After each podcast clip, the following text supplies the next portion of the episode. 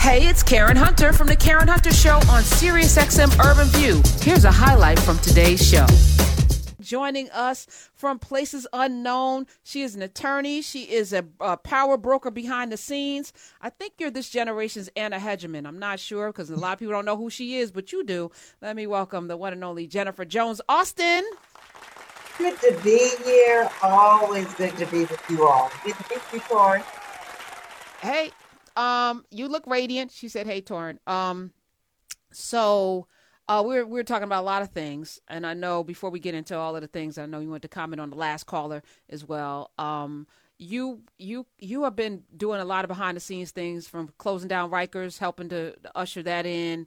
Uh, you're on a commission right now. Can you talk a little bit about your work and what mm-hmm. people may mm-hmm. not see your fingerprints? When I mentioned Anna Hedgeman, look her up. This woman wow. made a lot of things happen, and you never knew that she was doing all of these things. That's Jennifer Jones Austin in this generation. Trying, trying, trying, trying, right? So I'm chairing the New York City Racial Justice Commission, and it's the first of its kind in the nation that is centering on uh, the New York City Constitution, the New York City Charter, and identifying how we can dismantle structural uh, laws that essentially have birthed and enabled racist policies and practices, systems, and institutions. Now, the, the commission was created in March of this year, and in about a week, we're going to be voting out ballot measures that the New York City electorate would then vote on uh, come November 2022 to begin to dismantle racism in our New York City government. And what's really cool about it is uh, we're centering on, first and foremost, creating a preamble that's aspirational, like what every New York City resident should expect that their government is going to do by way of just, you know, treating them fair and equitably, not oversighting uh, pollutant industries in their communities, or making sure that every child has the same level of access and opportunity to good quality schools, not allowing for hospitals that are high quality to be in the more affluent communities and lesser quality hospitals in our communities. It's going to do the work of establishing uh, a Office of Racial Equity with a, uh, a, senior level official reporting directly to the mayor and establishing certain accountabilities, like, you know, an equity plan for all of New York City, and then attaching, you know, the budget to it and looking at data and making sure that one community doesn't have better outcomes than another community. It's going to focus on anti-marginalization, uh, of you know how they go about oppressing us as people on a daily, looking at what's happening in the jails, looking at job and wage and occupation segregation, that kind of work. We're looking at a true cost of living. We know the federal poverty levels allows minimum wages to be paid that don't really help people make ends meet. So we want to put in place a true cost of living for New York City that says the, New, the, the federal poverty measure says that you know family four should be able to get by with 26,500. But in New York City, we know that in the Bronx, a family of three needs at least 95,000. So things like that. So I'm mm. I'm excited about it. We're going to put it out there, and hopefully, we're going to set the wheels in motion for the nation to start centering on equity. 866-801-8255. That's how you know blueprints have to be set somewhere. I was talking uh, this week on the air about you know how Spotswood Robinson and Thurgood Marshall and Pauli Murray helped uh, craft legislation, and it started in mm-hmm. smaller places before it got to the Supreme Court. We're seeing a reverse of that. Same strategy happened with the Mississippi um, re- reproductive assault acts that are now coming to the Supreme Court. They have a strategy. What are your thoughts? You, you're a lawyer. As you're watching uh, this Supreme Court uh, case play out, which will probably up in Roe v. Wade, what are your thoughts on that, Jennifer? So I, I think you hit it right on point. One of the reasons we're doing the racial justice work is that we want to set a standard that then other, you know, cities, localities, jurisdictions can look to and build on. What's happening now at the federal level is, you know, the the the Roe v. Wade decision essentially established abortion rights as the law of the land, and it based it in the United States Constitution. What they're now trying to do, the conservatives are, are, are suggesting that, uh, that, that the Constitution does not, within the right to privacy, give a right to an abortion. And so if they can essentially undo Roe v. Wade at the at the national level and get rid of that right, then that allows states to make a decision one way or the other. Remember, federal law trumps state law. But if you have no federal law, states can do whatever they want to do. And so what they're doing now is trying to dismantle that federal law to swing the doors wide open for states. And what really concerns me about that is, you know, Black and Brown women disproportionately have abortions. Now, let's be clear about this. You know, people like to say it's because of our behaviors. It ain't got nothing to do with our behaviors.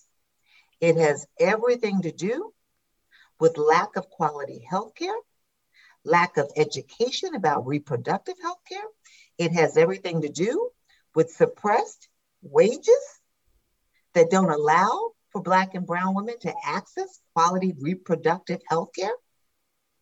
And may, very often we find ourselves, as a result, consequently, you know, becoming pregnant and having un, unwanted or unplanned pregnancies. And so, what will happen if we lose Roe v. Wade, or if we go to a 15 week ban, which will set a precedent in Mississippi, upholding that state law, setting a precedent all around, is that if we still continue to have lack of access to quality health care, because remember, the federal government, even under Obamacare, health care, doesn't allow for certain, uh, you know, reproductive health care to be paid for with federal dollars. We're still not going to have the education. We're going to have a healthcare system that is already racist and misogynistic and sexist and racist towards Black and Brown women, we're going to see Black women suffer the most, Black and Brown women.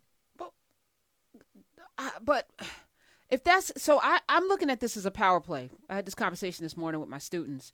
Um, and also the census, which is scaring uh, so-called mm-hmm. white folk into like we gotta put a stop to, uh, you know, we need more white babies. So if mm-hmm. their goal is to, you know, increase their numbers, what you're saying, Jennifer Jones Austin, is that that's going to do the opposite. It's going to increase the numbers of people who are underserved, which is not what they want, is it? I mean, I'm confused by so the methodology. Remember, right, but think about it this way: even if you increase the number of Black and Brown persons, if you still are engaged in wage segregation, if you're still engaged in marginalization when it comes to over surveillance, over policing of Black and Brown communities. Uh, still engaged in the work of keep of using you know, the, uh, the policing as a militarizing force to keep Black and Brown persons behind bars. You're still breaking down the Black family and keeping the Black family and Black communities in need. So even if you have more people doesn't mean that they're now getting ahead. They're at now even more challenged to get ahead. So if the Black woman has five and six babies, then her wages go but so far. Her children live in poverty. At you know, at, at, at you know, one in four black children living in poverty versus less than one in white one in ten white children. So they're still not getting ahead. And if the government withholds the resources and still makes it harder for black people to vote, it's all part of the system. It all works together. Okay. All right. Thank you for for clarifying that because I was like, this is gonna backfire. Torin Ellis is here. Uh, Can I jump yeah, in? Yeah, I, I, said jump in.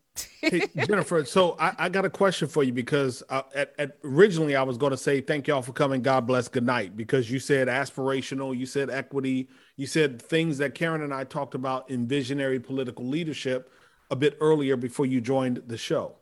So I'm looking at the list of people who are on the committee, the commission, and. I am in no way being critical. I like the list of people. I'm curious. It's absent of political people. It's absent of corporate personas. It's absent of folks that I, I believe maybe steeped in healthcare. When I think about education, healthcare, mm-hmm. housing, and compensation or wages, Mm-hmm. It's sort of absent of those people. Is there any thought around perhaps yes adding no. growing the commission? Right. Or where are you all at that with okay, that? So yes and no. And so what I'll say to you is that first and foremost, we wanted to make sure that we had the voices of the community.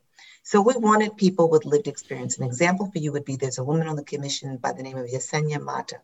She is an immigrant. She is uh, uh, uh, an army officer, uh, a person with a lot of lived experience, and does a lot of community organizing. Then we wanted persons like Lurie uh, Favor Daniels. Wait, hold is, on, pa- pause. Lurie Daniel Favors, who hosts the show. Daniel Favors. Yeah, right here at 10 a.m. Eastern on Urban View. She's on the commission. She's on the commission. So we wanted people who've been studying and working with community on uh, everything from social justice to civil rights. We have an economist, brother by the name of Darrick Hamilton who is at the news. Wait, pause, pause. This this is power. Darrick Hamilton is on the commission. Darrick Hamilton. You, you got Lurie Daniel Favor, Center for Law and Social Justice at Medgar Evers College is on this commission. You're on the commission. Go ahead, keep going, keep going. We've got going. a brother by the name of J. Phillip Thompson, who um, is a, also an economist and a social justice, uh, you know, a historian, and he hails from MIT. And our aim was to try to have a diversity of experience and connection to other communities, but people, honestly, who were first and foremost rooted in the cause and down with the people. And then to have those tentacles to be able to reach and stretch. So I have political connections and ties. Phillip Thompson, the same. Uh, wow. There's a woman by the name of Anna Bermudez who's worked with justice involved persons, right? And so she centers on the economics and experience of justice involved persons we wanted to bring people to the table who were able to kind of dip and dab and have connection to various communities, but also to understand the dynamics of the politics in the play. So we're doing the work right now of that political play. I get what you're saying, but we didn't want it to be people who were coming with the corporate mindset and trying to shut stuff down before we even got started. Yeah, mm. I, w- I will say to you, um, and it certainly was not a challenge. It was really around are we looking to expand it because I'm sure it's going to continue to grow. Last thing that I'll say, uh, Miss Austin, is that I, I absolutely believe if we're going to do diversity, equity, inclusion, and belonging better, four words should guide each of us empathy, intentionality, proximity, and transparency. So I agree with you 1000%. Amen. Amen. And see, and, I, and I'm to couple that with I talk about aspiration being aspirational, actionable, and accountable. Mm. Oh, you got the A's. You got you got the others. I mean, this work is so important, and I, you know, sometimes things are so big that you know it's it's hard to hone in on the impact of it until it's done. You know, and that's why people like you, like Torin, who work somewhat in the shadows, doing the things kind of quietly, super important that y'all understand what needs to be done. Because for the mm-hmm. rest of us we're just going to benefit from it and not know how it happened magically in our community. But i mean it's it's so needed what you're doing. And you have a powerhouse crew working with you. Y'all going to get some stuff done.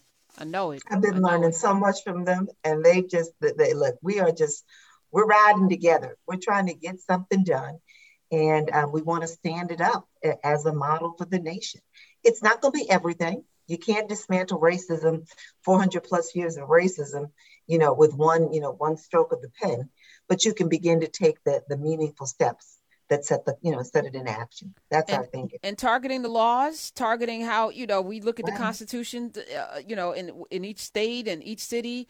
That that's where we start because that's how they built this. They built it codifying our bondage, our three fifths of, of humanity, all of the things were codified into law. Uh, even whether or not we could miscegenate and marry uh, in this country was put into the books somewhere. Yeah, and, and and what you were just talking about with respect to what they're doing with the uh, with the Mississippi ban, that's like prima facie evidence. It's like the best example of how this nation will create these systems and these structures you know, and then they'll push, push, push, push with it. The voting rights, the Texas, uh, most recently passed Texas legislation, right? The push, push, push, then at the federal level to try to undo. We, that's the kind of work we need to be doing. How do you build these testers, these models, and then push, push, push to get something, you know, like, you know, to knock something off the cliff? and it doesn't happen overnight. Torin and I were just talking about the the long term strategy that's required. Apparently, it is being done. Torin, and I feel good about it. Hey, this is Karen Hunter. You can listen to The Karen Hunter Show live every Monday through Friday at 3 p.m. East on SiriusXM Urban View Channel 126 or anytime on the SiriusXM app.